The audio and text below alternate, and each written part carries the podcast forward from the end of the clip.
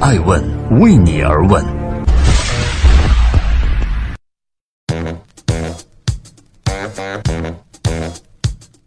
Hello，大家好，二零一八年的九月二十四号星期一，同时呢，也祝福大家中秋快乐。爱问人物创新创富，欢迎大家的守候。今天呢，爱成将对话地平线于凯，成就一家独角兽公司需要几年时间呢？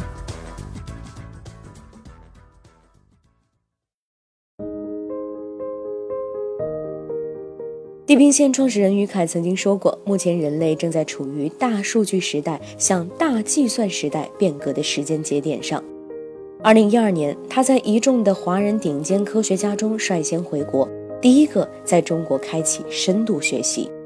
二零一三年，他领衔百度团队，第一个在中国发起自动驾驶。再到二零一五年，他转身创业，第一个从软件领域提出要做芯片。于凯，地平线创始人兼 CEO，原百度研究院执行院长，中组部千人计划国家特聘专家，科技部国家新一代。人工智能战略咨询委员会委员，等等等等，这些年呢，贴在于凯身上的标签越来越多，而他也试图在剖析自己。他说，很多人说科学家不适合创业，其实呢，跟性格特质有关。越是科学家，就越喜欢深思熟虑，万事俱备。但是我意识到一件事儿，无论你认为自己多么聪明，做的多么充分的设想和准备，一旦冲入战场，形势的变化其实。会远超你自己的经验，所以你唯一要做的就是勇敢。地平线在二零一五年七月成立的时候，并没有什么人了解人工智能的深度学习，也并没有什么人觉得一家做处理器的公司可以成为独角兽。但是，作为中国第一家做人工处理、人工智能处理器的公司，于凯从一开始就明白，他要做的是一件异常艰难的事情。但是他不在乎，他一定要做。三年的时间，地平线已经成为了让中国骄傲的 AI 芯片企业。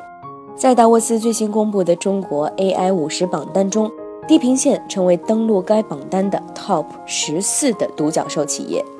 于凯和地平线有着太多太多让人好奇的地方。那本期的艾问顶级人物就将带你阅读人工智能的故事。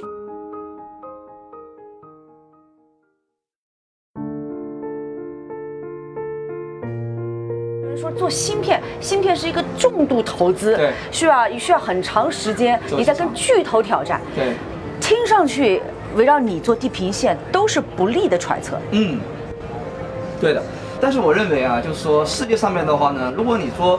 创新，什么叫创新？创新一定是做一件事情，是带来这个世界 new dimension。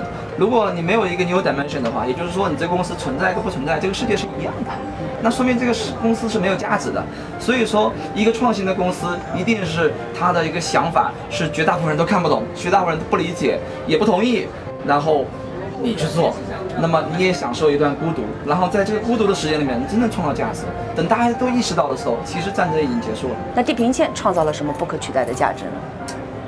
地平线在一五年的七月份成立的时候，是中国第一家做人工智能处理器的公司。好多人都说：“哎呀，一五年，我刚刚才明白这个关注什么是深度学习，什么是算法，然后。”突然你说你要做处理器，这什么玩意儿？因为我是做人工智能的呃算法，尤其是深度学习，我应该是世界上最早做深度学习的学者之一。在一五年的时候，我深刻的意识到，真正的软件算法它很难改变世界。它在每个场景里面，在自动驾驶，在我们的摄像头，在我们很多的场景里面，真正如果能够改变的，实际上是一定是处理器的一个突破。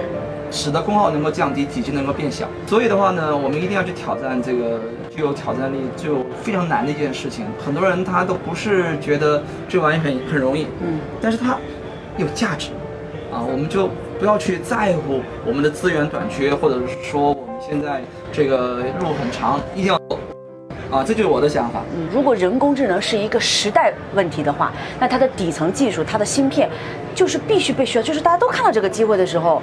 那你不紧张吗？你地平线，你再也不是那个先知先觉者了。对我来讲的话，在很两年前的时候去看到这一点，然后去投入，那么今天的话呢，开始慢慢成为大家的共识，我自己还是有点小满足感啊，这是第一点。第二点的话呢，实际上我考虑更多的倒不是说是竞争的问题，我觉得因为每个人的话呢，其实思考的还是自己的脚步。如果你在跑马拉松的时候的话呢，你你老是看周边的人，你是没有办法把跑马拉松跑下来的。你一定是享受这个过程，倾听自己的脚步声，去调整自己的节奏，对吧？然后欣赏自己一路的风景。我知道有一句对地平线最大的解释说啊，我们我们是干嘛的啊？解释不清楚的时候就是哎，我们就是给那个机器人啊做脑子里的芯片的。对，这是什么意思？呃，确实有的时候觉得呃有些挑战，就是跟大家解释我们要去做什么事情，我们的商业模式啊，因为以前没有存在过这个物种啊，所以的话呢，只有相信你才能看见，对吧？地平线的目前的这个人工智能的芯片，你打算最优先应用在哪些场景？我们实际上主要考虑的是城市路况的自动驾驶啊，因为这种 urban 的这种场景，呃，实际上会给我们带来一种很大的一个差异化的一个技术路线，同时这也是我们的价值。天下的机器人那么多种，偏偏为什么要选择出行呢？其实我在想啊，未来机器人的应用一定会非常的多，但是呢，我要去首先突破一个事情，这个事情的话，一个是说它可能是所有的机器人应用里面最难的，第二点的话呢，它实际上是对人类的这个生活品质影响最大的。从我们每天花的时间来讲的话，实际上占我们整个人生很大一部分的时间啊，它影响我们的效率，影响我们的生活质量。我认为啊。人工智能时代的话，因为人工智能可能在两个维度上面对人类生活的影响力会非常大，一个就是出行，另外一个是就是医疗。未来的机器人地平线将会给我们带来什么样的惊喜？呃，我们在一八年的话呢，我们的核心就是 show me the product，啊，就是产品落地，这个我很期待。呃，在一九年，我们展现给大家的一定不只是芯片，啊，一定是 something。啊，但是呃，芯片 inside。